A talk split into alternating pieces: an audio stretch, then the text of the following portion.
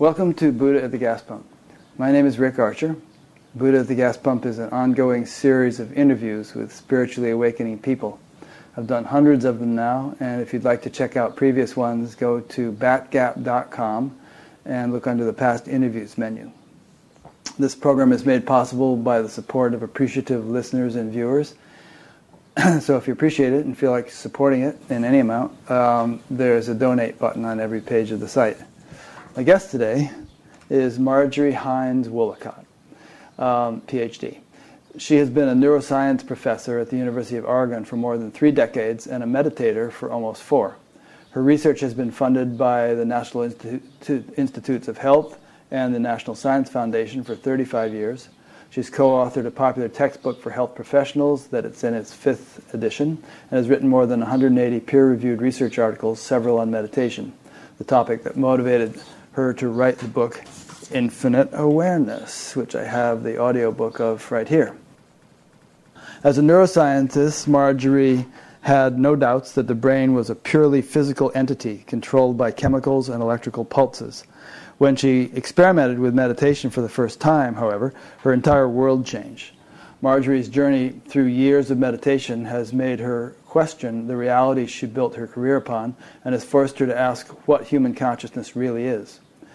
Her book, Infinite Awareness, which won several awards, pairs Marjor- Marjorie's research as a neuroscientist with her self revelations about the mind's spiritual power.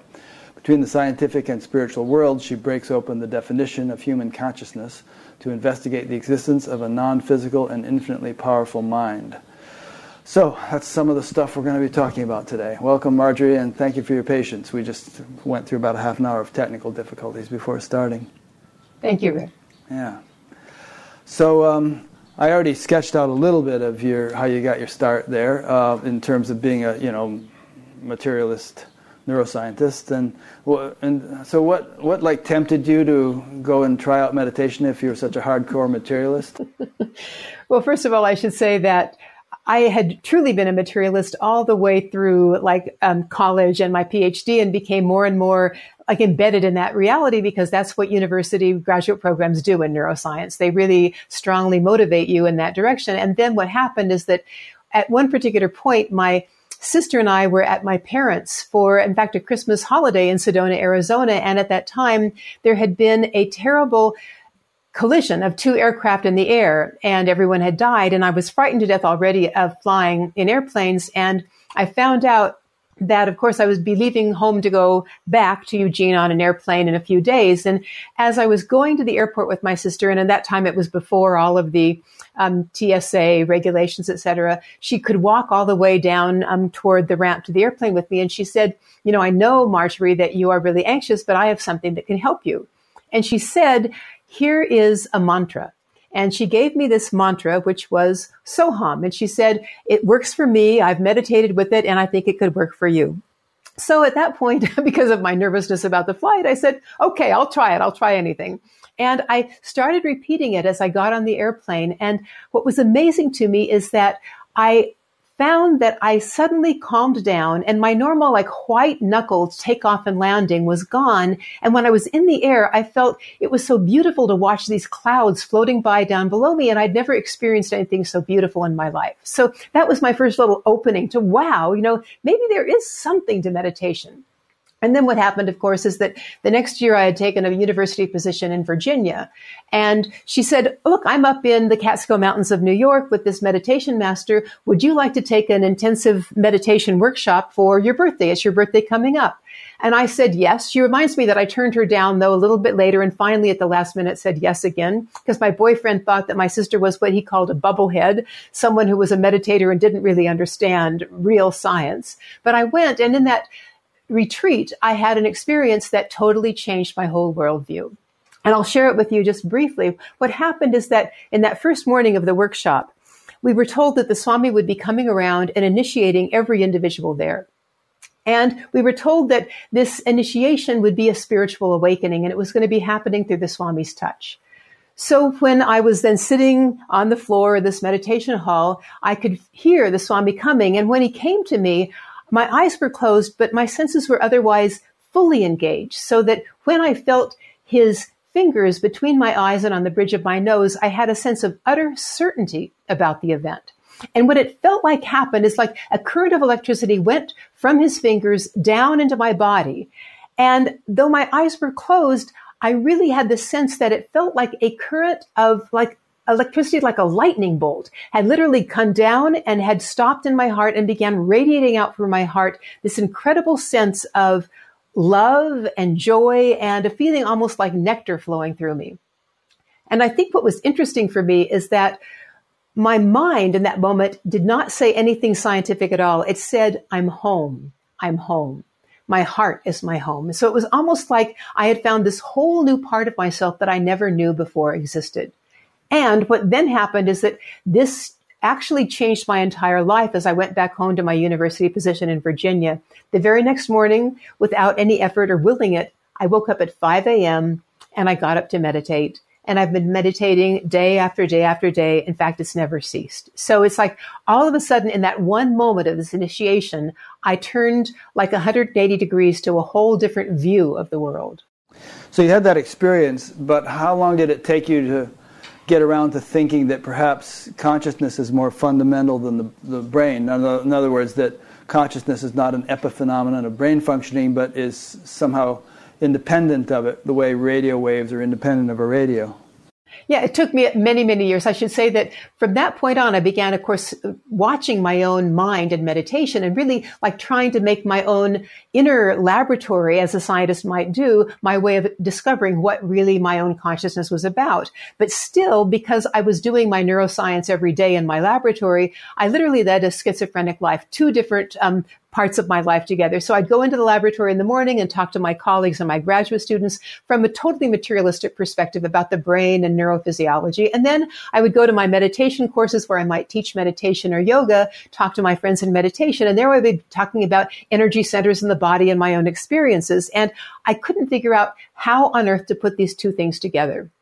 And I recall one event that really drove my husband crazy is we went to a dinner with my neuroscience colleagues. And my husband happens to love things like energy medicine and acupuncture and other things of that sort. And he began to talk about his favorite topic, and he got a kick under the table from me as I politely helped him change the subject because I was so worried about losing my credibility with my colleagues that were scientists. And I think that's what kept me for a long time actually exploring meditation further because you sense in science that if you bring up this sort of work or if you do research in this area, you will be considered a weak neuroscientist. And that is something that keeps you from really exploring this in more depths, at least in a public way. Yeah, there and might then, be something yeah. to that. I mean, if you're branded as a kook, then you might have a harder time getting support or you know getting things published or or anything else, right? I mean, exactly. Yeah. And, and, so I waited until I was a full professor and I was probably within like about eight or nine years of retirement to say, okay, now I'm going to start doing research on meditation in my laboratory. I have my credibility established. I have my grants, etc. And then I began to do very interesting research for me on really trying to understand how meditation changes our brain. And so that was my first foray into trying to put the two worlds together. Yeah. I interviewed uh, Swami Sarvapriyananda of the Vedanta Society a month or two ago, and one point that I brought up the point that perhaps in 300 years it will seem sort of antiquated that, that science and spirituality were ever considered separate from one another, that they, that they would have evolved into a sort of a unified pursuit of knowledge, some of which uses objective methodologies and others subjective methodologies. And he said, Oh, I think it's going to take much less than 300 years. I think it's fast approaching. You know, what do you think about that? I think it may be. I think what's been fascinating for me is that I felt, first of all, as a neuroscientist, this incredible inner need to actually write that book because it was partly for me putting my two worlds together and saying, okay, what is the research out there that might say that consciousness is more than just the product of the neurons in our brain? And as I did that, I was first amazed at how much research is out there on for example, PubMed is the research um, site that the government has that shows all research in the area of neuroscience and medical work. And there were many, many articles showing that consciousness appears to be primary right there for all scientists to read. But we scientists don't believe those can be true. So we don't even look on PubMed to see what research is out there in relationship to near death experiences or other things like that. Yeah. Now you've started this uh, organization with uh, several people and with you know some rather renowned people on your board of advisors, which I believe is um, what is it called? The Academy for the Advancement of Post-Materialist Sciences. And right. uh, I think its aim, you can elaborate, but I think its aim is to um, help to facilitate the paradigm shift from a materialistic worldview to uh, a more consciousness being fundamental worldview, whatever exactly. we yeah. And um, so elaborate on, on, that a little bit because that's what we're talking about here. But you've actually gone and helped to found an organization to to do that. Right. So Gary Schwartz, who's a professor of psychology at the University of Arizona, and I were the founding members of this organization and then invited for our board people who have been doing studies on consciousness for the last often 40 years. I mean, Larry Dossey is one of them, Dean Radin, Menas Kafatos, etc. And the idea was that we were wanting to make an organization that really could help push this paradigm forward, partly by helping young scientists who wanted to go in this research area and giving them a little bit more credibility by supporting them through the tenure process or supporting them in grant applications and things like that. Because we think right now, we need to have senior scientists who have that credibility actually support young scientists who want to get into this particular field. So we're really excited. We just, in fact, have published our first volume talking about our own experiences that got us into the area of consciousness studies, believing that consciousness is primary, and then the research that we have done to actually begin to show that that appears to be the case. I forget who it was that said this. You may know. Someone said science progresses by a series of funerals, because people are so entrenched in their in their viewpoint, you know, in, in their chosen paradigm. It's very hard for them to shift. You mentioned Thomas Kuhn's book, The Structure of Scientific Revolutions, in, in your in your book, which uh, I studied when I was in college. But he he talks about how you know, people do become entrenched in their paradigms, paradigm meaning, you know, worldview, way of thinking about things, and that it takes a lot of anomalies, a lot of violations of that paradigm to finally nudge them out of it or to, or to nudge the, the, their community of, of colleagues out of it. Uh, one good example being quantum mechanics bringing up more and more evidence that conflicted with Newtonian physics, but that finally had to, you know, give way to a paradigm shift. So um, please elaborate on that a little bit. Yes, I think that that's really the case. That I even see it myself. When I was a young neuroscientist, a lot of this research had already been done, but because we are so embedded in the materialist worldview, the materialist theory about life, we neuroscientists don't believe there's any possibility that another theory could actually explain our data, so we don't even look there. And I think that's what Thomas Kuhn was really talking about. And so what happens is when you do see an anomaly, like the anomalies, I'll just give an example. I mean, in near-death experiences, when somebody is in a hospital and an MD who is a materialist is um, trying to get their heart to start again after they've had cardiac arrest. And they come back and say, Hey, I was actually observing everything that happened and I was right above my body and you. And I can tell you everything that went on while my heart had stopped. The person simply passed them on the back and says, you know, that was just an illusion because your brain was actually beginning to shut down. Your neurons were firing too much in odd ways. And, um, that's, um, just a hallucination and it's not really real. And so the doctor won't even entertain this possibility when the person is telling him exactly what happened in the operating room when he had no conscious awareness. He was in a coma, his heart had stopped. Yeah, don't confuse me with the facts. I've made up my mind. Um, yeah. And then the person might say, well, yeah, but there's a red sneaker on the balcony and it has one lace untied or something like that. And there's no way they could have seen that even by looking out the window. And then somebody goes and checks, and sure enough, there's a red sneaker on the balcony of the, of the hospital. Yeah. You know, that yeah. kind of thing. And, and, well, there, and, the, and there are hundreds of these things hundreds of them. And I think what's frustrating is that sometimes you'll get a person on the news who has actually had a near death experience and perhaps their doctor. And what the news media always does, perhaps fair enough, is they try to find a scientist to explain perhaps the opposite point of view. The scientist, I would say, almost never looks at the real data from that particular um, experience and what actually happened in the hospital because they know it couldn't be true.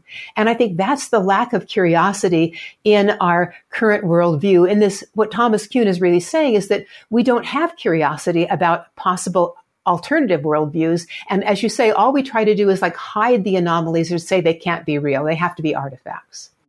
Do you think there's something about modern education that that cultures this kind of narrow-mindedness that you're forced to kind of uh, specialize in great in narrower and narrower detail in order to become an expert in anything, and and it kind of conditions you not to look outside the box that you're building for yourself?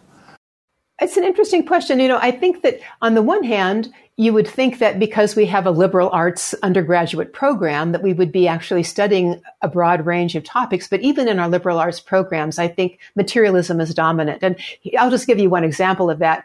When I actually presented at the American Academy of Religions at one particular point um, on these sorts of things, I realized that a lot of the groups in the American Academy of Religion are at major universities, and major universities are materialist in viewpoint, even amongst people in religious studies programs.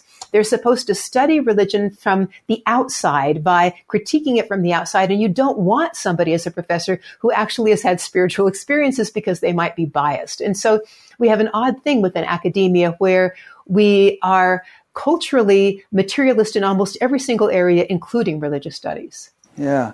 I wonder if this is a remnant of the sort of scientific revolution and, and the sort of divorce from the dominance of religion back around the time of the Enlightenment, and it's a sort of an overcorrection mm-hmm. to more of an extreme materialism, and that we may now be swinging back to a balance point which could appreciate both the material and the non material.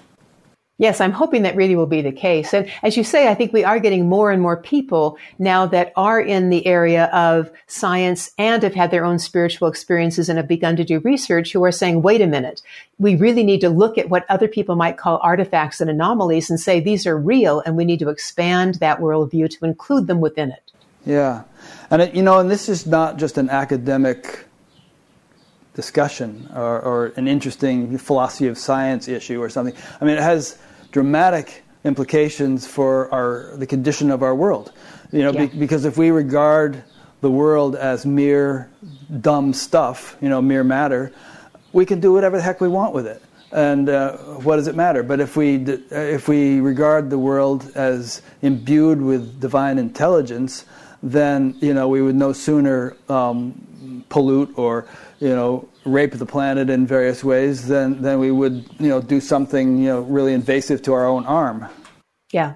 And you really make a good point. And in fact, what I noticed when I was talking to all of the people on the board of the Academy for the Advancement of Post Materialist Sciences, they all had exactly that view. Part of the reason they are becoming so vocal about this is they are really concerned about our planet and the fact that when you have this separatist point of view where we are the only beings on this planet that are conscious and nothing else is conscious, and maybe even we're just machines, then you have a different view than if you think that we are all connected, that everyone is connected to each other and we are connected to the animals and the land. And as you say, then you suddenly realize if everything is consciousness, is everything is sacred, well, then you may want to treat things differently. And if perhaps people cycle back again and again, as often Native Americans and others think, then maybe you want to be treating the world really kindly for the generations that are coming in the future and you who are coming back in the future, etc. Yeah. I saw a cartoon once that some guy was standing outside of a bank looking at a sign. It said, First Reincarnation Bank. You can't take it with you, so leave it with us until you return. ah, yes. um, yeah, well, there's there's several themes here. I mean, there's reincarnation, there's out of body experiences. Um, you know, out of body experiences which people have there's near death experiences. Well there's two out of body and near death they're actually slightly different. Yeah. and you know and, and you in your book you cite examples of people who were you know completely checked out flatline no brain waves no heart rate body temperature brought down to 60 degrees or something for some dramatic sur- surgical procedure and yet they were fully conscious of what was going on in the operating room.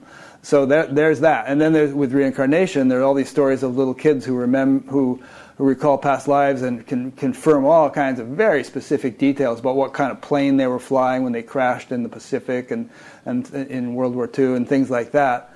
And, um, and well, those are just two good examples. But those are the kinds of anomalies we're talking about here, which those who really want to keep the blinders on can, can dismiss as woo woo but they, they keep getting more and, and, Gallup and people like that have done surveys that uh, a lot of people have had these kind of experiences so I don't know how long they can keep the lid on the on that box.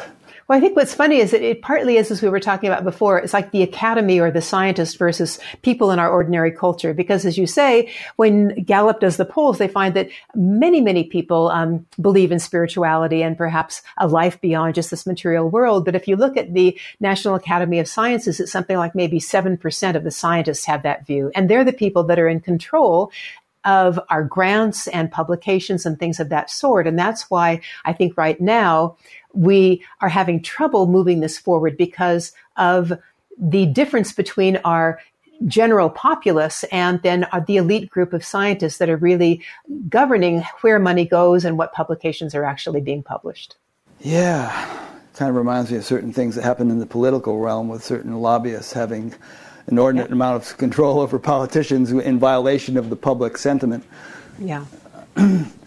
yeah. Um, what was I going to say? Oh yeah, one thing that one thought that occurred to me as I was reading your book, I don't know if I ever thought of it this way, is that you can't really be an atheist and a scientist.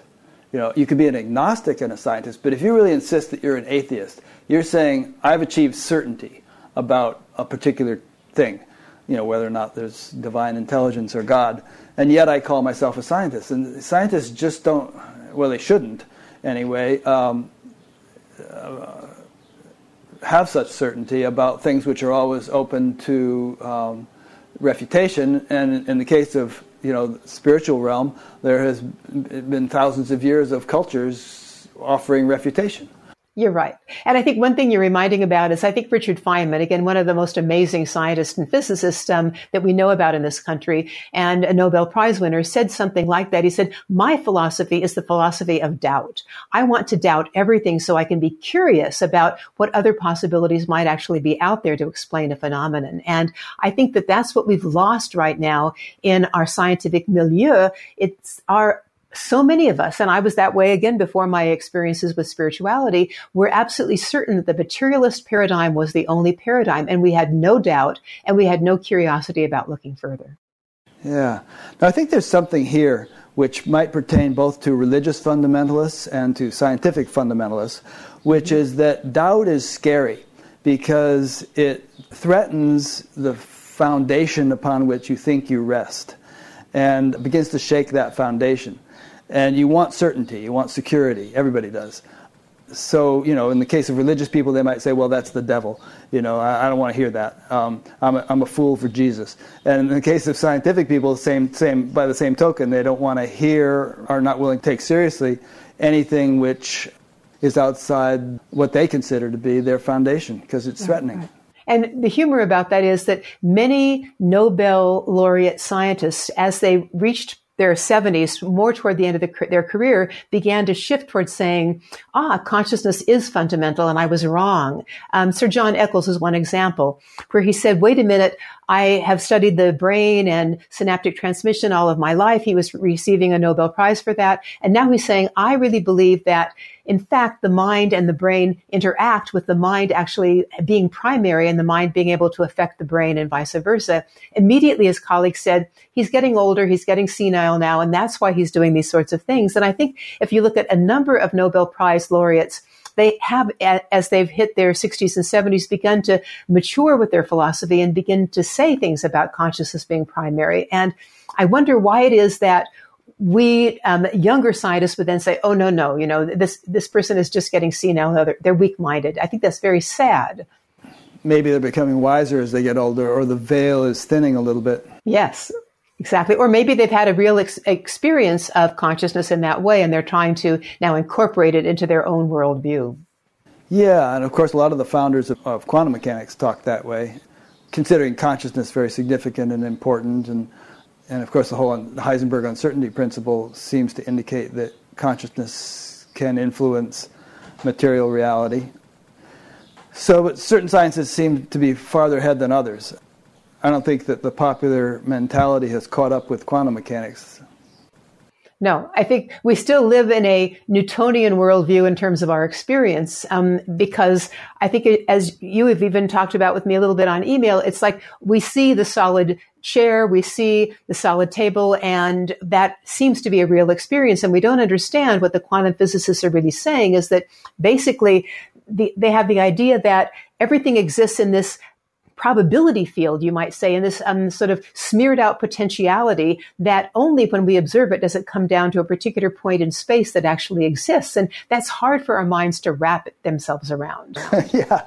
I was interviewing somebody a few weeks ago, and she was referring to a physicist who got so kind of immersed in the, in the understanding of the, the non physicality of, of the apparent physical that he he was afraid to walk across the floor. He wore these great big boots to give himself sort of more surface area, so he, so he wouldn't he would fall right through. I think he was getting a little nutty, but you know, if you really understand what matter is, you realize that it isn't. Yes. Yeah. it just appears to be. That's true. Yeah. All right. Let's talk a little bit more about the whole notion of consciousness being primary. We've, we've alluded to it, and we, you know, we we brought up NDEs and um, you know out of body and all that stuff, uh, but that is more of a thing where the individual perspective or the individual perceiver uh, somehow gets separate from the body. But it doesn't mm-hmm. say anything about consciousness as a field, as sort of a universal substratum or foundation of the universe. So let's talk about that a little bit. Well, I think that Many scientists have been alluding to that, and I want to maybe even start with um, Eccles because he again was working with Beck, a quantum physicist, and they were really talking about the fact that um, non-local consciousness can interact with the mind and the brain. But I think that Henry Stapp has done a lot with that, and also David Bohm, who was a student of Einstein. And those two physicists have really been looking at things, and especially David Bohm. I love the way he talked about this idea that we literally live in a universe of interconnected consciousness and that everything is enfolded within each other. He talks about the implicate order, which simply means this enfolded nature of the universe so that what I'm experiencing right now in some way is probably connected to something else that somebody else is experiencing miles or hundreds or thousands of miles away. And also in time as well. So space and time are totally interconnected. And therefore we can't really talk about individual entities that exist separately from each other. So everything I do affects you, affects other people. And when you have that notion, as David Bohm did, once again, it really changes the way you look at your interactions with other people and with the world. Again, you feel with that interconnection a sense of compassion toward everything around you because it really is connected to you as well. Yeah. Um, do you talk about Indra's net in your book? I don't talk about Indra's net in my book, but I did write an article about Indra's net and that idea that everything is connected to each other. And I think that it's so amazing that that is part of the ancient Indian philosophy, and yet it's exactly what quantum physicists like David Bohm and Henry Stapp are saying today. Yeah. And so this interconnectedness that Marjorie is referring to has to do with the notion that everything is infinitely correlated. In other words, every single point in creation is in some way directly connected with every other point in creation. Like a net, there's just sort of this complete, intimate intercorrelation between everything, just one contiguous wholeness that is functioning or interacting with itself, within itself and that there is really nothing other than that, and that that self interaction gives rise to the appearance for people like us of there being something other than that, but in fact there isn't. And he gives, you know, David Bohm gives a beautiful example that I've been really contemplating as I was actually preparing for talking with you. And that is the example of a particular device which has two glass um, jars in it and a turning device and some glycerin. They put a, a like a, a, simply a drop of glycerin between the two, and then they turn it. And what you find is that drop of glycerin then begins to spread out with continuous turning until suddenly you can't see the drop at all, and you just see a mass of whatever the dye color of that glycerin is. But then when you turn it in the opposite direction, slowly but surely, it turns right back into that glycerin drop. And he said that this is his example of what he would call the implicate order. And when I was thinking about that, I thought about karma. Again, a, a term that we use from Eastern philosophies, meaning that everything has a cause and effect, but we often can't see the cause of a particular effect happening in our lives.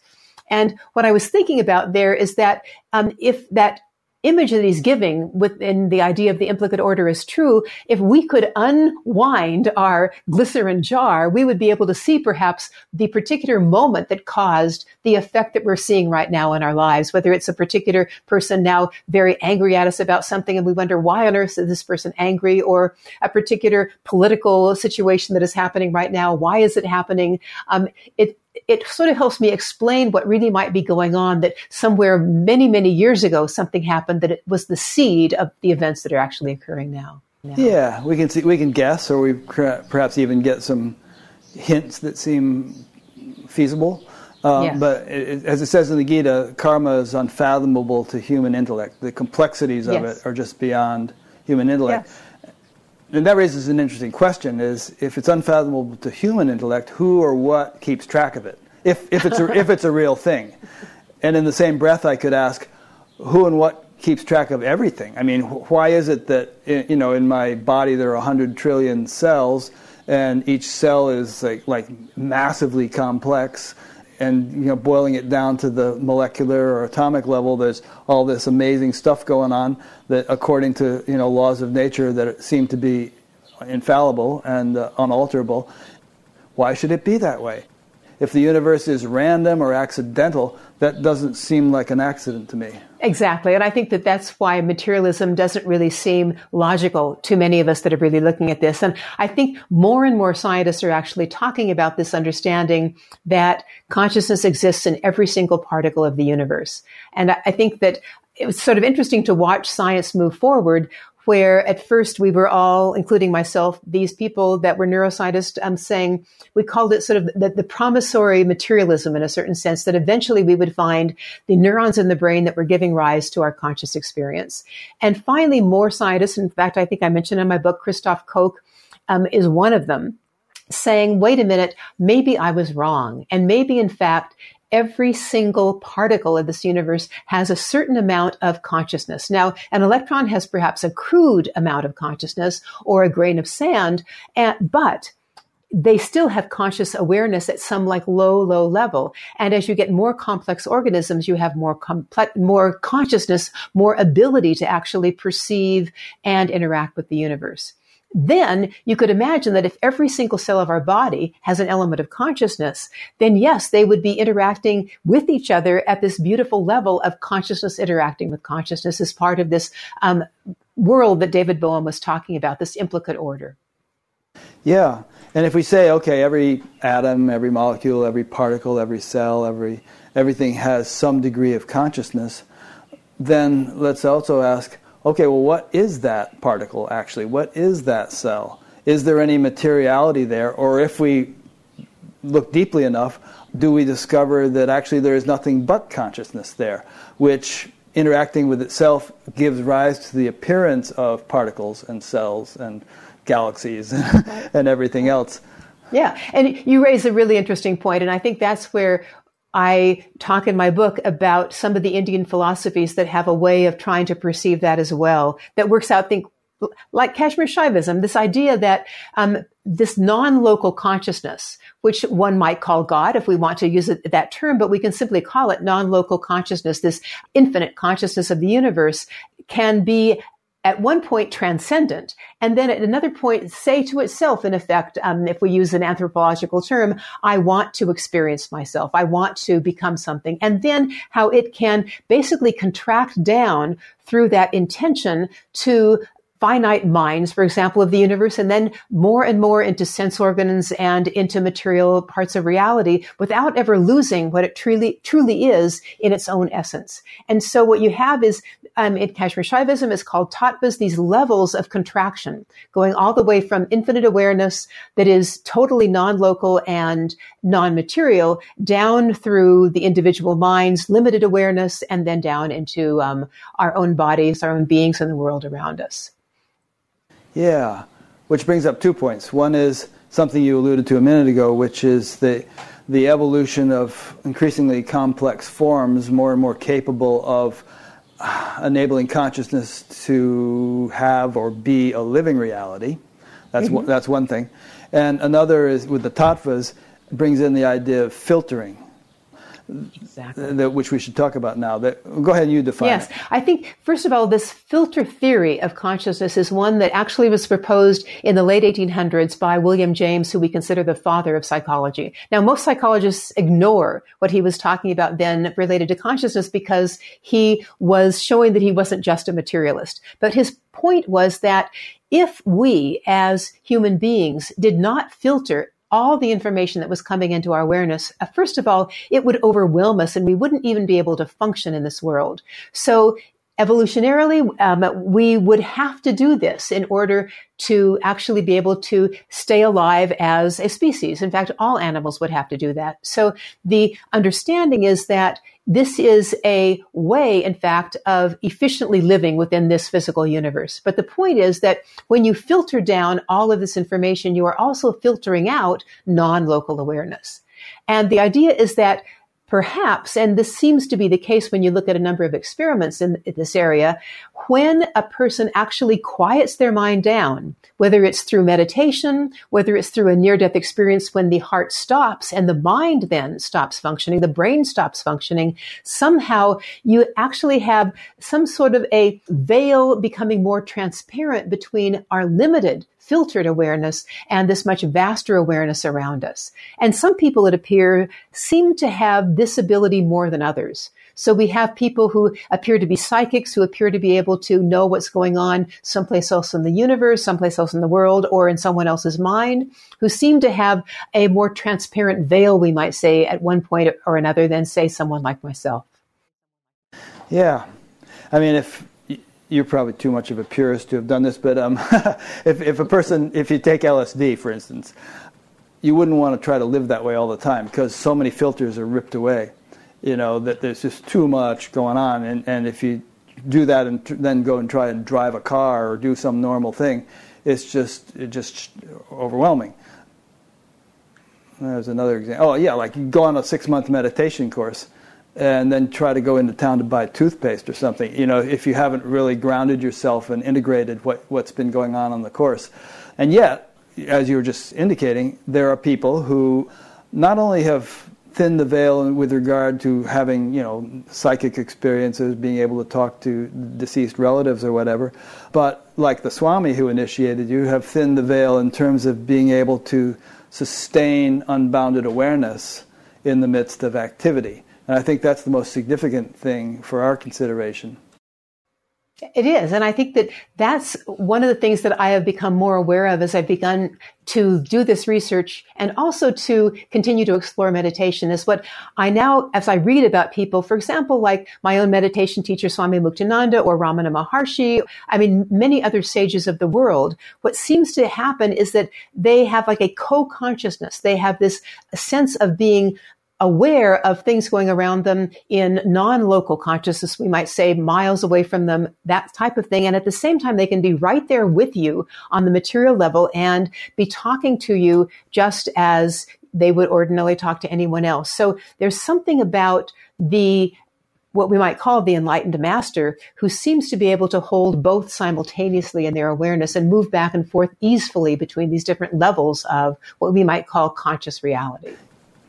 Yeah, Maharishi Mahesh Yogi used to talk about this a lot. He, he had this whole theme about boundaries and boundless, where it's necessary to have boundaries in order to be efficient. Like if in a business, for instance, you have to do things according mm-hmm. to certain routines. But how routine work and the, the sort of calcification of boundaries kind of confines you, kills your genius. So what you want to be able to do is culture unboundedness and boundaries at the same time. The, the ability to maintain unboundedness in the midst of the most precise focus in details. And unboundedness would mean not only being able to know something that's going on miles away, in fact, it might not mean that at all. it would mean that consciousness, which itself is without limitation, you know, which is as much on the other side of the universe as it is right here, uh, one uh, comes to know one's identity as that and uh, yeah. and that becomes the foundation or the predominant quality of one's experience. And I think that sometimes why you hear a person who's really a enlightened master say something like when you ask them how how often do you meditate or how many hours a day, they say really my meditation is 24/7. It's like I'm always in that state unlike myself, who I go out and in my meditation experiences as I go to meditate each day. Yeah, there was a saint in uh, Uttarkashi or no, Rishikesh named Tat Wale Baba, and someone once asked him, "Do you sleep?" And he said, "What would happen to the universe if I slept?" and then, then they said, "Well, you should come to London. You know, you make such an impression." He said, "I am London." That's right. A very different experience than my own somewhat more limited reality. yeah, so obviously statements like that are one is speaking from the perspective of the universal self, which yeah. we've all heard, probably everybody watching this has heard that's what we really are. And, mm-hmm. and yet, you know, we're a person. I'm Rick, you're Marjorie, everybody else is, they have their identity, they have their families and all that. And you can't really sacrifice one for the other although that's generally what happens. And it's usually the unboundedness that gets sacrificed for the boundaries. But you can culture the ability to have both simultaneously. Yes. And I think that as we were talking about, that would create a very different world in which we live if we had more and more people having that sense of that non bounded reality more of their time. Yes. Yeah, I mean, how could you possibly hate and kill people or animals or you know the rainforest or anything else if you saw it all as an, as part of what you are, as your as yes. part you know part and parcel of your being, your nature. Yes. Yeah. Okay, so as we go along here, if there's anything that comes to your mind that I'm not bringing up, you go ahead and bring it up, and otherwise I'll just keep kind of prompting you. Mm-hmm. Um, now or at any time. You throw some terms in uh, later in your book, uh, panpsychism, panentheism, and there's this fellow whom I don't think I wrote down the notes who talks about great minds and little minds and so yes, on. Paul Marshall. Paul Marshall. I found that fascinating. I really liked that portion of the book. So let's talk about that a little bit. What is meant by those terms and why is that significant and so on? Yeah. So when we talk about panpsychism, when I talk about it, what I really mean is that consciousness exists in all aspects of the universe. That's typically what philosophers and scientists mean. So this would mean, for example, that in fact, in a grain of sand, in an electron, in the individual cells of your body, there is consciousness within them. So pan, everything, psychism, consciousness or mind. Then the other word that we were talking about was panentheism. And that is a word that uh, I think a number of scientists and philosophers are now beginning to use instead of panpsychism, because what that implies is that everything is, first of all, consciousness does pervade the entire universe, as in panpsychism, but also consciousness transcends the universe. So the universe is in consciousness, and consciousness is in the universe. So you have this understanding of transcendence, it's always there in its non-local awareness and immanence. It's in every single part of the universe. And I think that's the one that feels most real to me. One of the things I loved about this is Ed Kelly talking about panentheism and why he feels it's important in his book, Irreducible Mind. He said that in this case, what you imagine is that consciousness is truly both eternal and temporal. It's both being and it's becoming. It's both potential and it's actual. It's absolute and it's relative. So you begin to see then this beautiful sense of the paradox of being both and. And I think that's, that's a beautiful thing. The other thing that I think is also interesting is in talking about consciousness being primary, one of the philosophies that Paul Marshall that you just uh, mentioned really adheres to is the what he calls idealist monistic philosophies. And idealist philosophies are simply those philosophies that say mind is primary, consciousness is primary. That's idealism. And then monistic simply means it's all one, like in Kashmir Shaivism, where basically you have these tattvas that basically contract down into the material world, but you don't lose anything during the contraction. It's all there. And we can be aware at any level of those tattvas at any moment we want to. Yeah. So, in other words, manifestation from unmanifest to fully manifest is is simultaneous. All levels of the manifestation are there at all times. It's not like they're sequential and one is lost as the other exactly, is gained. Right? Exactly. And so, I mean, the beauty is that then when you think about meditation, what you're working on doing is moving your way back up the tattvas toward that pure awareness. And it's not that you lose your physical body in that moment. It's still there, but you have now moved your awareness to also encompass this highest level of awareness. Yeah. I suppose a good analogy might be an ocean where you know you ordinarily you're just swimming on the surface waves, and yeah. there's all these la- layers of depth in the ocean which you're not aware of, mm-hmm. and your kind of capacity to appreciate more of the ocean, the, more of the full range of it grows until you mm-hmm. can see the whole thing from top to bottom, which is not the analogy kind of yeah. breaks down, but yeah, yeah. But you know, you're not the waves on the surface either. So all of those undulations of our mind that make us feel happy, sad, all of those sorts of things in pain or in joy are just the surface. And when you can actually experience that you are truly the ocean and not just the surface waves, it really gives you a different feeling too. Yeah. Yeah. And, you know, even though this might sound like a bit of a heady conversation we're having, you know, everything we're talking about here is not merely conceptual. It's meant to be ex- experience, yeah. experienceable. Um, yes. so no one should think that this is just philosophical entertainment or something. Yeah. And you were talking a little bit about Paul Marshall again and his particular understanding that I again have as a figure in my book, which is about the fact that there is one great mind. And again, it's not just Paul Marshall that thinks this, like many people talk about the one mind that we're all part of. But what he says is that within that one mind, what we see is that there are all the different activities going on. And in fact, it contracts down into all the little points of awareness, which are all our own little minds, but we have the same abilities that that large mind has. And so uh, everything is happening within that um, the contents of the large mind. So I'm perceiving a tree, you're perceiving a tree. We may perceive it differently because our like epicenter of our focused awareness is in a slightly different place, but still all of that is happening within this what he calls the noumenal consciousness of the mind. Numinous meaning that sort of the suchness, the real consciousness that we are a part of. Yeah, and this kind of helps to resolve that issue, that argument about does the universe come into manifestation only when it's perceived?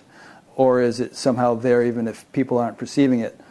Because there seems to be a sort of an objectivity to the universe that's not dependent upon individual perceivers. The tree is there, I, I go away, I, somebody else sees it, it's still there, same tree, not a different tree, not just a total fabrication of their imagination as dreams might be. The bird lands in it, the bird sees the tree in its own way. So there's certain kind of there's a certain stability or structure or template, it would seem, to the mm-hmm. universe that we all sort of perceive in, to different degrees in different ways according to our capacity to perceive. Mm-hmm. And I think you're right. And I think there's an interesting paradox that as we're talking about that, because when I think about Kashmir Shaivism, it's like Kashmir Shaivism is saying the same thing. It's like this non-local consciousness contracts down and becomes material reality. Material reality is real in a certain sense, but it's also part of this non-local awareness. And at the same time, once that material reality is like absorbed back into consciousness, it's gone again. And so how do we deal with that fact that my mind um, creates something in its own reality, a thought that seems very, very real in the moment, and then it's absorbed back into consciousness and it's gone again.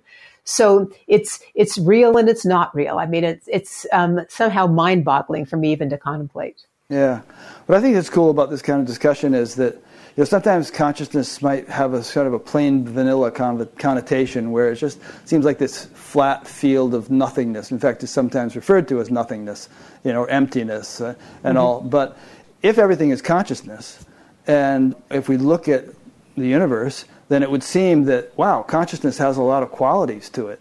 There's all this incredible richness and variety and creativity and immense, you know, incredible detail and so on.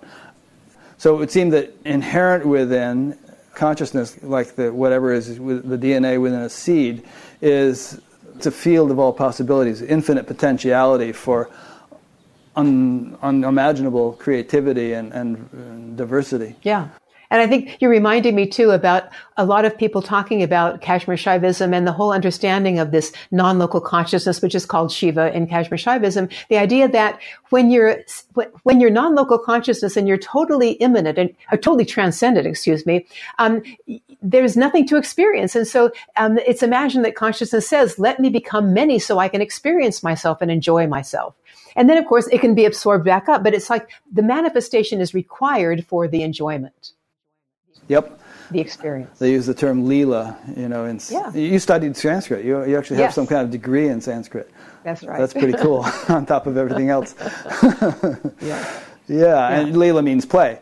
And, yes, and so it's like there's no fun in loneliness. The creator says, hey, let's stir things up a bit. I want to have some fun. Exactly. And of course, then as we are each part of that um, consciousness, we do exactly the same thing in our own world and create our own beautiful world around us in one way or another. Yes. yes. Being created in the image of God as we are. You know, you mentioned too um, studying Sanskrit, and I think one of the reasons I did that is because I was really trying to put my neuroscience understanding and my meditative understanding together and integrate them. And I think when I began to read these texts, like the Pratyabhijna Hridayam, which is a Kashmir Shaivite text, about how consciousness actually creates the universe, it sounded so much like David Bohm and other quantum physicists talking about the universe. And I think one of the sutras was something like consciousness out of its own freedom is actually the source and the power of everything in the universe. And I love that idea that it's our freedom as human beings or as this non-local consciousness that can create out of our own our own highest consciousness everything that exists around us, our whole play, our whole story of our lives. I had a conversation recently with a friend who insisted that or at least posited that meditation doesn't really necessarily change your personality or be, your behavior, and a lot of the changes we see in long-term meditators are just normal maturation. You know, and she, she cited examples of some, I might have been her son or some some of his friends or something who were falling in with a bad crowd and doing wild and crazy things like teenagers will do, and now many of them are multimillionaires and just doing really well, and and they didn't meditate, they just grew up. Um, and yet, when you, you, you let's talk a little bit about how meditation actually changes the brain. And if it really yeah. significantly changes the brain, it must be significantly changing the way we function in every way, including behavior. Yes, and I think that that's a, very good point. And there have been a number of neuroscientists actually looking at this. And one of them that I'll mention is um, uh, Sarah Lazar, who is actually at Harvard University's medical school. And one of the things that she did is a study where she actually brought ordinary people into her laboratory and looked at their brain in um, magnetic resonance imagery, MRI, um, before they were trained in meditation. And then she looked at the brain again after they were trained in meditation. And she found that there were actually significant changes in specific parts of the brain associated both with emotion, emotional regulation, memory, and attention. And she also did another study that was cross sectional, uh, looking at population of meditators versus non-meditators and she looked at both young and older people up to about 50 years of age. And what she found is that the cortex thins in natural aging. But in meditators, the cortex did not thin, and the meditator's cortex looked like that of younger people in the specific areas related to executive attention function, concentration, which is what we're really working on in meditation. So to me, I mean, that says both in the short term and in the long term, meditation has a powerful effect that you don't see in non meditators. Yeah, probably most people listening will have heard the term neuroplasticity, and uh, yes. I've, I've interviewed Rick Hanson, who talks a lot about that. If you want to look up that interview, um, but what do you see in in people who have been meditating 30, 40, 50 years? I mean, how much have their brains changed uh, compared to the norm? Well, I think when I think about what you're talking about, I think about Richie Davidson's research with the Dalai Lama's monks. And I think he showed that they also have, in fact, different frequencies when they go into meditation called the gamma frequencies that appear to be associated with what he would call um, loving kindness meditation or compassionate meditation. And when they go into that type of meditation, it's like their brain instantly moves into a whole different frequency of brain waves. And I, you don't tend to find that in people that are newer meditators, that it takes, I think, perhaps a while to change those frequencies. But I want to mention something else. There's another person who did research in Germany about brain waves and meditation. And he said he thinks it's a little bit more complex than we often think very often, as you may know, we say, oh, well, when we start to meditate, we start having alpha rhythms compared to, say, beta rhythms, our normal waking consciousness, and then it might move to theta rhythms, etc. He was saying, actually, when he asked meditators to meditate using different types of techniques. So, for example, one might be, oh, si- simply not even meditating, closing your eyes, but letting your mind wander versus closing your eyes and simply having what we might call open awareness, where you're simply aware of everything in the room, but you're not trying to judge it or make comments. The next one was going into awareness where you're into the equivalent of like a void, like you're trying to go into a place of like non what would we call it? Like non-spatial awareness. You're literally trying to go into that place of pure stillness. He said it was the in the meditative periods that were the pure stillness meditation, where the brainwaves actually dropped down to a very low level. And I was thinking that reminds me of people in near death experiences where the brainwaves drop down to a low level. So maybe there's also something not just about the frequency of the waves, but about the amplitude. And when we really quiet the brain down, that's when we have these experiences quote the uh, first two verses of the Yoga Sutras for us. Well, um, Chaitanyam Atma is one of them, which means the self, my own inner self, my essence is consciousness. And the other one is Jnanam Bandhaha, which I love. It means knowledge is bondage, but it really means limited knowledge. The knowledge that we have of our limited world around us is bondage that keeps us from understanding our true nature. But I think what you were going to, I thought what you yeah. would quote yeah. was Yoga Chitta Vritti Nirodha, you know. Oh, I'm sorry. Yeah. Okay. And, yes, and then ahead. the second verse, yes. and then the right. seer is established I, in the self. I was doing the Shiva Sutras oh, and you Shiva were doing the Sutras. Yoga Sutras. Yeah, Yoga there Sutras. I, go. I, I wasn't listening. The Yoga Sutras, you're right. Yoga is the stilling of the thought waves of the mind. And then the seer actually rests in his own nature, which is exactly what we were talking about with that meditation experiment. Thank you. Which is Thank why you. I thought to ask you. You that. were perfect. yes. yeah. So, yeah, good point. There's something about meditation that stills the mind, or at least most types of meditation are designed to do that. And a still mind is better able to reflect pure consciousness, just as a still pond is better able to reflect the sunlight. Exactly, right. And I think that's when people talk like William James about that veil thinning and actually rupturing so that you can see consciousness like through it, non-local consciousness through it. That's what's happening when the mind becomes still. Yeah, and then so that raises the question, well, okay, I, I, really want that. You know, I want that still mind so I can experience pure consciousness. So I better not go anywhere. I'm going to shut my shut myself in my room and close the drapes.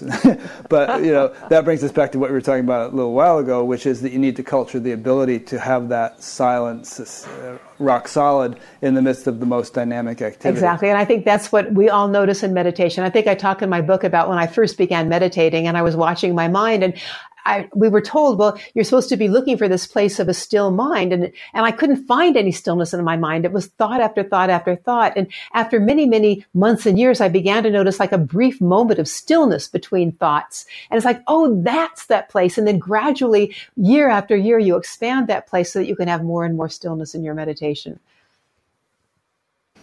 Yeah. So we were talking earlier about science and spirituality as two separate tracks for gaining knowledge.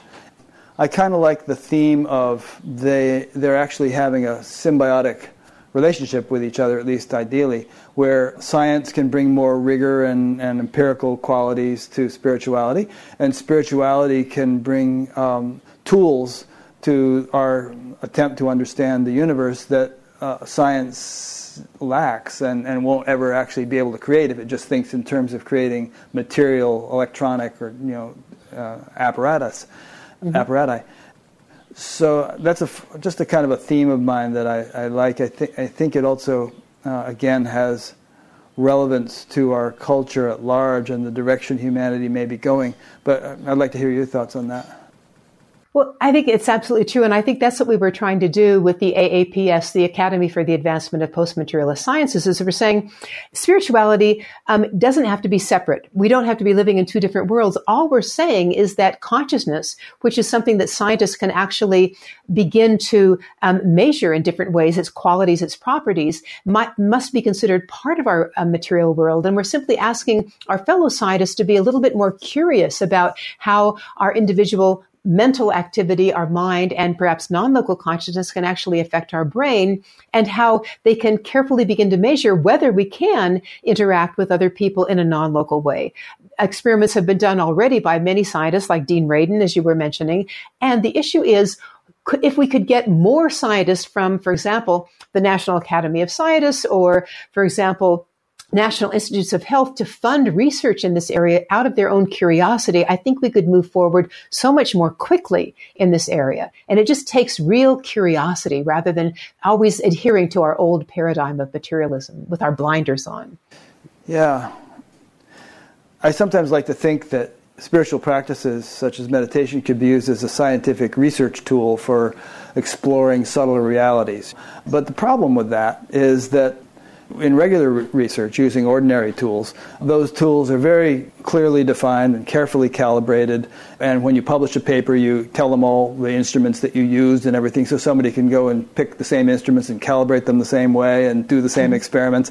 But with, with meditation and spiritual practices, it seems like such a messy field. There's just there's so many different practices and traditions, and, and every human nervous system is so different and, and has all kinds of different experiences, even practicing the same thing. Do you sometimes lament spirituality ever being able to achieve the kind of scientific rigor that the ordinary sciences have achieved? I think we can, but I think part of the issue is it's a little bit like, in fact, I want to give the example in medical um, research. There's something called the randomized controlled clinical trial, which is supposed to be the gold standard of trials for, for example, determining if a pharmaceutical drug really works for cancer. But the issue with those trials is, in fact, they're the worst type of trials to use because you're taking people with all sorts of variations on this type of cancer. You're giving them exactly the same amount of this pharmaceutical drug. And you are then expecting to see a significant result across this giant population of people. If instead you were to pick only a certain number of people and you were to give them perhaps the amount of the drug that is necessary for them, which could be differ, differing across the population, and perhaps different subtypes of drugs for their different types of cancers they have, you might find much stronger effects. So you're mixing up big effects and tiny or non-existent effects depending on the person you're with.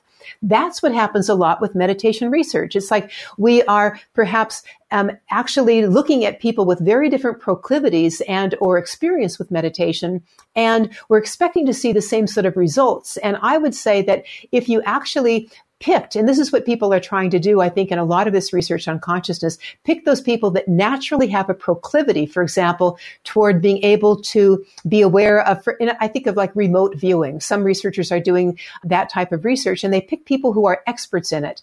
And then they simply very carefully determine how accurate that person is in actually describing a site that's many, many miles away that they've never seen before. I think when you do it in that careful way, then you begin to have much, much stronger results. And I think that's all we are asking for as scientists beginning to do research in this area is really take the time to do that type of research in a very carefully controlled way. And I want to mention one other thing that we talk about is that is you design an experience, experiment as somebody interested in non-local consciousness, say remote viewing or something of that sort. And then you give that experimental paradigm to a skeptic and you say, look at this experimental paradigm. What do you see missing in this paradigm that wouldn't keep it from being the strongest paradigm possible to answer the question? And then you have them give you that information and then you redesign it so that they are happy with the experimental paradigm and you are happy with it. And then you run the experiment. And I think then your skeptic will come on board and say, oh yes, now I can really trust your results. The tattvas have to do with gross and subtle, don't they? Gross, subtle, or subtlest. yes, kind of absolutely. Right. right. The reason I ask is that you know it seems like with science, modern science, Western science, mm-hmm. there's really no concept of gross and subtle. There's a concept of big and small, and you can mm-hmm. use tools to look into the smaller, smaller, smaller, smaller, and get mm-hmm. down to you know up quarks and down quarks and all that stuff. But this whole idea of subtlety is lost on them. There's no mm-hmm. consideration of it. And yet, in the Eastern traditions in particular, and even the Western, there's an idea that there are these different lokas or realms, and that those realms are populated with all kinds of beings, and that they might actually be amongst us, but we can't perceive them if we don't have the subtlety of, of perception to do so, and so on. So that, that's kind of fascinating. I mean, if that's really the way the universe works, then you know, science is constraining itself to a very thin crust on the surface of reality. And even if they mm-hmm. look at that, that thin layer of crust in minute detail and see its tiniest particles, there's a whole realm of, of uh, potentialities that they're not going to find because they're not using the right tools. And yet, spirituality does provide such tools. That's right. And, and again, I think that when we say spirituality, what we're really meaning is that there are particular either particular people that are better than others at, for example, going into that state of non-local awareness. And also with training, we know now because there's been a lot of work on training and meditation that you do get better and better with training. And so I think once again, it's a matter of picking the people that have the natural proclivity and or the training. And then I think we would begin to perhaps learn a little bit more about those subtle realms as we could objectively measure what they are perceiving and then be able to say, ah, yes, is this real? Because we can actually um, if they have non-local awareness, be able to perceive exactly what they tell us they're perceiving in, in, in an objective way. I mean, I think you probably know, we've heard stories about Ramana Maharshi, I think Swami Nityananda, Bhagwan Nityananda from Ganeshpuri, India, who would tell the people around them, Oh, I know about something happening somewhere else. And they would just describe it in a nonchalant way. They were literally having remote viewing at that moment. And those are the things that you'd like to be able to actually quantify in a manner with people that do have those abilities. And then I, I don't know how you could deny non-local consciousness if you could give example after example of that type of thing. Yeah. And then there are other things that might be difficult to verify. Like I, I have friends who say that they routinely perceive subtle beings, like celestial beings, mm-hmm. kind of in, yeah. in our environment, doing things, yeah. interacting yeah. with people, unbeknownst to those people, and so on. Mm-hmm. And, you know, that's not something they could verify in any way. But I suppose, you know, I mean, some scientific research projects can take decades to complete, and you could take anybody and get, give them the right practices, and maybe in, in 10, 20, 30 years, they'll actually perceive the same things. And perhaps too, if there were a way of truly getting our minds to be as still as possible, literally watching what changes occur in our observational abilities as the mind becomes quieter and quieter. And I'm assuming with um, whether they're the Buddhist monks of the Dalai Lama or other people that have been meditating for long periods of time, um, one can begin to actually perhaps measure those changes in their level of um, subtlety of their own experiences. I think that would be fascinating to have like a long term program with people over the years to see what differences there are in their ability to perceive these more subtle realms. Yeah. Another interesting idea is that people who have these types of perceptions and the yogis and the meditators and everybody else are still kind of a tiny percentage of the of the total population if you're in that world, it seems kind of common because all your friends are that way. But if you're in the general world, it's like just uh, not, not, even on your radar, chances are. So it'd be interesting to consider what the society might be like if such people having such experiences became the majority. And not only in terms of how the world might change because of the influence of the majority of its population changing, but also what kinds of experiences and knowledge were taken for granted you know, I mean, you might go to your friend and say, "Hey, I saw an angel this morning," and so, so the friend says, "So what else is new? Let's go for coffee." You know. That's very true. Yes. Yes. Well, and you know, I'm thinking right now might be a good time to put on the screen that image I have of local versus non-local consciousness in the brain, because in some ways it may lend itself to what we're talking about right now. Okay, it's on now. I actually have it displayed. Right. And, the, and in, in, that model, I'm trying to show, first of all, the materialist view of reality, the one that I had before I actually had any um, spiritual experiences, which is basically that the brain itself is the creator of every single amount of mental activity. And I have um, really talking about uh, what I would call my local awareness of my mind. And what you see in that slide is what I would call basically one arrow going up from the brain to the mind because most materialist neuroscientists say that the brain produces all mental activity. But there's a big question mark next to it, and that is because we don't know how the brain can actually create mental activity. Every single neuroscientist that has tried has not been able to find a true neural causal effect of consciousness itself. They find correlates, but never anything that's causal. And then the other model that I have is what I would call the energy matter continuum model, where there is this non-local awareness that we've been talking about throughout our interview today that can contract down into the local awareness of the mind. And I show a little filter there as the example of William James's idea that we're filtering that awareness down into a local awareness. And that local mind can also affect our brain and vice versa. So you have arrows going both ways. But I think there we talk about, as you were saying, the gross levels of if we want material reality or consciousness in the activity of our brain and the activity of other material aspects of the universe, then we have the more subtle realms of our local awareness of our mind. And then as those barriers begin to break down, the more subtle levels of awareness of non-local consciousness. And maybe that includes these other things like remote viewing, etc. And I don't think this should be such a stretch for people. I mean, we have such a perfect metaphor in television and radio where we have the electromagnetic field, which is, you know, spread out, ubiquitous, and then we have these isolated receivers which detect fluctuations in the electromagnetic field and translate them as music or whatever. Yes. And there's different frequencies that you can tune into, just as we've been talking mm-hmm. about different levels of experience for a human being.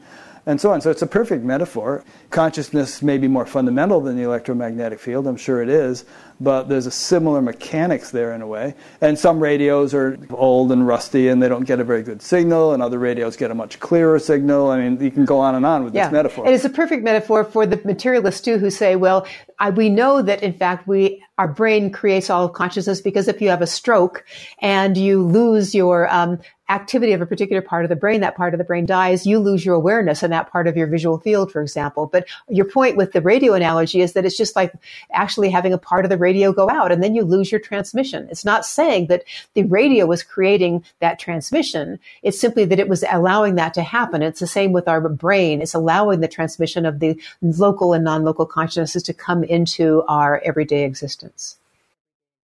Yeah, I mean, you could take an AM FM radio and you could perhaps remove some transistors or something that eliminated the AM capability, but it could still do yeah. FM. So that would be yeah. like a stroke that you know, shuts yeah. down your left side of your face or whatever it does. And yeah, yeah, yeah. So I don't understand quite why that particular analogy is not embraced wholeheartedly by many of the neuroscientists that are more materialistic because it seems very logical. well, me. it refutes their position if they want to be materialistic. So perhaps these people like you are the ones who have to be embracing it.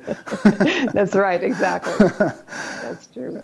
A question came in from Mark Peters in Santa Clara, California. This will shift our topic a little bit. but This will be fun to talk about. Do you have any sense of what it is that binds or localizes consciousness to a particular body? Also in out of body experiences, do you have any idea about what it is that is seeing from a point of view far removed from the physical body's eyes? Yes, very interesting. So first of all, I want to say that in terms of binding, if I were speaking out of my neuroscientist hat right now, we say that there are particular neurons in the brain that appear to bind our entire awareness of a particular scene together so that it makes sense. And people have actually correlated um, the activity of neurons in the brain with that binding property. And that's sort of, a, again, part of our filtering property of our local attention. But we're really dealing with something much more than that. And that is how, in fact, I guess I'm trying to say consciousness I'm um, actually bound to this particular body. Maybe that's really the question. It's like, why is my awareness bound to this particular body? I don't have an answer myself yet. I don't know that there is a specific one per se. Then the next question was related to out of body experiences. And then what is really happening? Is that right? Yeah, like if, if you're in a coma and yet you're yeah. watching the surgeons, you know, yeah. and you can actually see things, but your physical mm-hmm. eyes are taped shut and, yeah. you know, your brain right. is not functioning. You know, mm-hmm. what is it that actually provides the capability of vision? Yes. And I think that, that that's why we really believe consciousness is primary. What I think scientists who have looked at those experiments for near death ex- experiences were saying that in fact, you don't need the sensory organ of your eye or your ear or your taste buds, et cetera, to actually experience all of these things. That in fact, they when those sensory organs have actually shut down are still available to you when you are watching from above. And again, it's true, you are separated from the physical body, and yet some essential aspect of you um, whether we want to call that again in Sanskrit the Atman or something else, um, basically is permanent even when the body is non-functioning. I want to give an, a little bit of an example for the person too about uh, what we call terminal lucidity. And that is when a person, as they get older, has Alzheimer's disease. Their brain is now diseased and we can look in a magnetic resonance imaging at the brain and see that basically the brain looks really, really terrible. I mean, it's shrunken. It's no longer functioning. And yet in the last minutes to hours of life, that person with that non-functional brain comes back to awareness, is totally lucid, says goodbye to their entire family, recognizing everyone there, and then dies. And one of the ways people are looking at that is saying, well, maybe what is happening is that the consciousness is peeling away from the body at that moment. And as it's peeling away, it doesn't need the body now to actually use the, the perceptual abilities and the motor abilities the way it might have otherwise. Hmm. I think one thing that helps explain it is the concept of the subtle body. The subtle body has faculties, just as the mm-hmm. gross body does, corresponding to those gross faculties. So subtle eyes, subtle hearing, subtle smell, etc. Uh, I think they're called the indriyas in Sanskrit, aren't they? Yes. And right. um, yeah. and so even without physical eyes, theoretically, a blind man who had the subtle body properly developed or enlivened could see. Yeah. Yeah, and you know, we've probably many of us have had experiences of being in meditation with eyes shut and all of a sudden seeing the room. Or then there's right. the whole out of body or NDE experiences you mentioned. So that's the thing. I mean, um, obviously, gross eyes are very useful for seeing a gross world. And, mm-hmm. But there are subtle eyes, so to speak, corresponding to them, which can be which through which one sees the subtle world. When people see celestial beings, for instance, I don't know if they're so much seeing them with their gross eyes or with more of a subtle faculty that's gotten enlivened, and yeah. and perhaps that subtle faculty can function even without the gross faculty being available. Yeah, and you're also reminding me that in the one story I tell about an NDE of Dr. Bettina Payton when she was in the hospital and her heart stopped. She said at first her awareness was within the body. Her eyes were taped shut, but she could see up into the room and she could see the IV um, poles above her and the um, blood being actually transfused in, into her. But she said then her awareness shifted to above her body and then it went even further away. And so you get the sense that, as you're saying, there are really two faculties within our physical body, even when our awareness is tied inside of it and our eyes are taped shut. In certain cases, like this one with the heart stop, she could still see into the room, but then her awareness literally moved beyond the physical body up into the top of the room and then moved even further away. So there's some sense of different localities, different ways that that spirit that we might call it, our subtle body, can move through space very quickly once it is separated from the physical body as well. Yeah, and I'm sure there are sort of esoteric books that talk about what binds the the subtle body to the to, to the gross body. Um, I'm sure there's things in Tibetan Buddhism and many other places, and I think we should be grateful in, that in general it's bound because it could be rather difficult to live life if it kept drifting off all the time.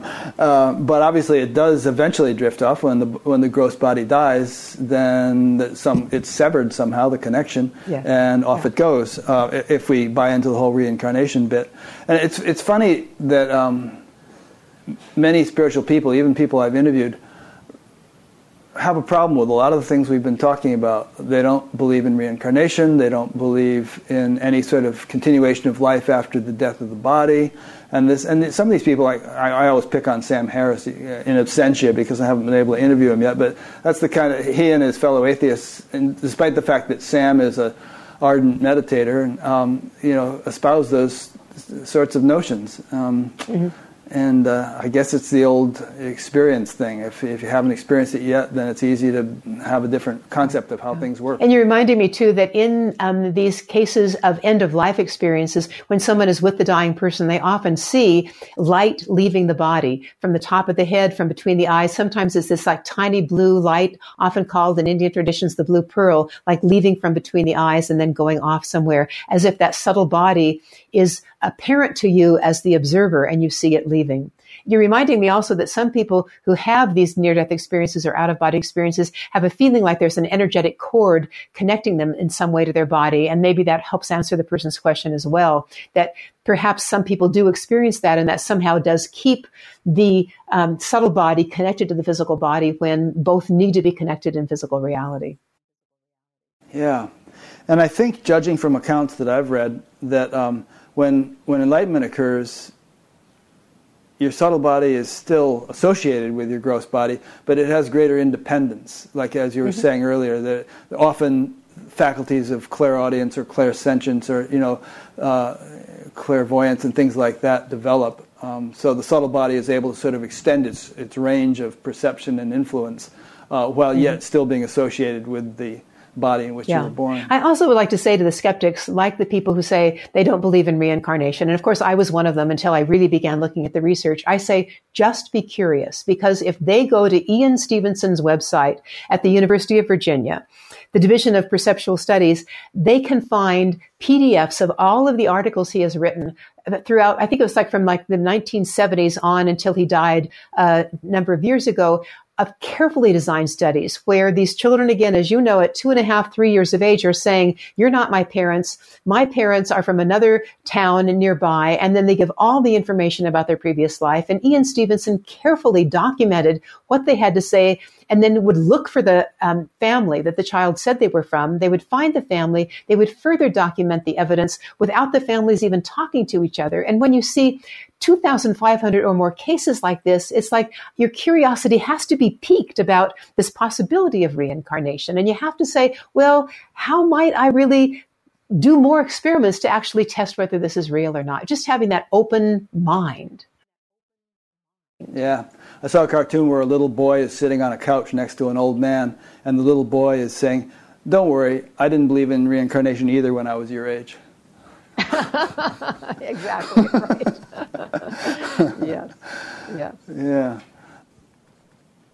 You know, we have maybe five minutes left. Is is there anything that we haven't covered that um, you feel is important to you that we'd like to, to touch upon? I think what I want to really let people know is that we've only talked really about near death experiences and maybe reincarnation, that type of thing. But in fact, when you look at all of the research done by people like Dean Radin on ability of the human mind to actually change the output of like random number generators. It is phenomenal. It's a small effect, but it is absolutely repeatable again and again and again across laboratories all over the world. And when we see this and we know then that my intention can actually change the output of a random number generator, um, or I can actually change um, physiology within another person. Um, there have been other beautiful studies done, in this case with healers being able to change the output of the brain or the activity of the brain in somebody across a hospital setting that is in a um, totally shielded room. We have to say this actually gives us evidence for non-local consciousness. And I don't know how we can deny that when we see the effect of one person on another person or on another um, physical um, part of reality. And of course, then you think that isn't that beautiful if we, with our positive thoughts, like healers, can affect someone else in a positive way? Couldn't that be used in a wonderful way for the whole universe? If we could begin to realize our thoughts really do affect others and the more positive healing thoughts we send out to others in the universe, the better it will be for everyone around us. Yeah, one one impression I got as you were saying that just now is, you know, life is so much more interesting when you're open to all possibilities. You know, when you just have a, yes. kind of an open, curious mind, you don't sort of insist that things have to be any particular way. Which is not to mm-hmm. say you're going to become gullible or open to every woo-woo idea that comes down the pike, but you know, you can you can maintain a healthy scientific attitude, uh, mm-hmm. and yet be willing to explore anything. I mean, actually, yes. the way I like to think of it is everything that any religion ever said, or any mystic, or anybody else, can be taken as a hypothesis that mm-hmm. might be interesting to explore. You don't have to accept it. You don't have to reject it. It's just, well, what, what if that is true? Let's see how we could explore that.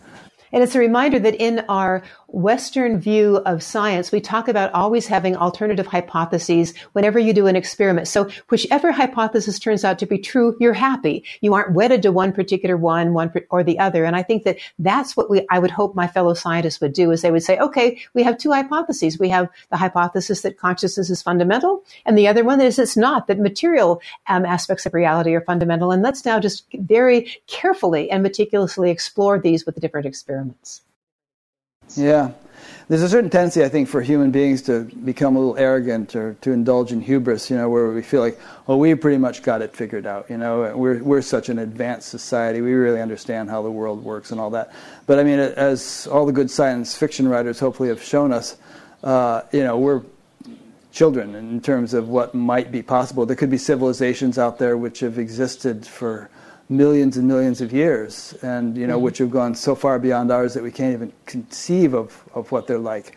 So, um, you know, we're never going to get there if we blow ourselves up by thinking that we've got it all figured out when we so obviously yeah. don't. And I think I would also like to end with just encouraging young people who might be listening to really think about how they might contribute in this way. If they have an interest in non-local consciousness and consciousness being primary, what sort of experiments could they possibly do? And how could they go into academia in a way that would allow these types of experiments to actually move forward? Is there anything you can doing you're, you're doing that they can plug into, or is there any way in which you can help them specifically if they have that kind of attitude that you just said?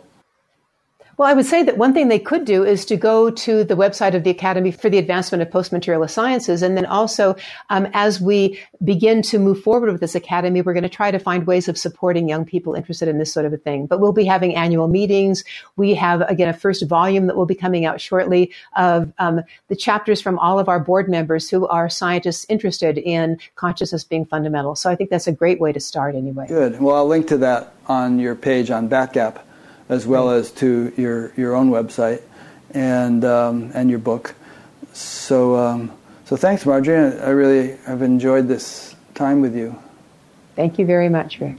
Uh, let me make a couple of wrap-up points. Um, so, you know, you've been listening to a, an interview uh, with Marjorie Hines Woollacott, PhD. Um, this is one of an ongoing series of interviews. I've done over 450 of them at this point, and hopefully we'll do at least that many more. And uh, if you would like to be notified when new ones are posted, just go to batgap.com and sign up for the email newsletter, or and or subscribe to the YouTube channel. You'll get notified both ways. This also exists as an audio podcast, so if you like to listen to things while you commute or work out or whatever, you can do that. And uh, there's some other interesting things on the website. Just check out the menus and you'll see what's there. So next week is Ken Wilber. I've been wanting to interview him for a long time, and that, that should be interesting. He's a fascinating fellow. And uh, we hope to see you then. Thanks for listening and watching, and thank you again, Marjorie. Thank you.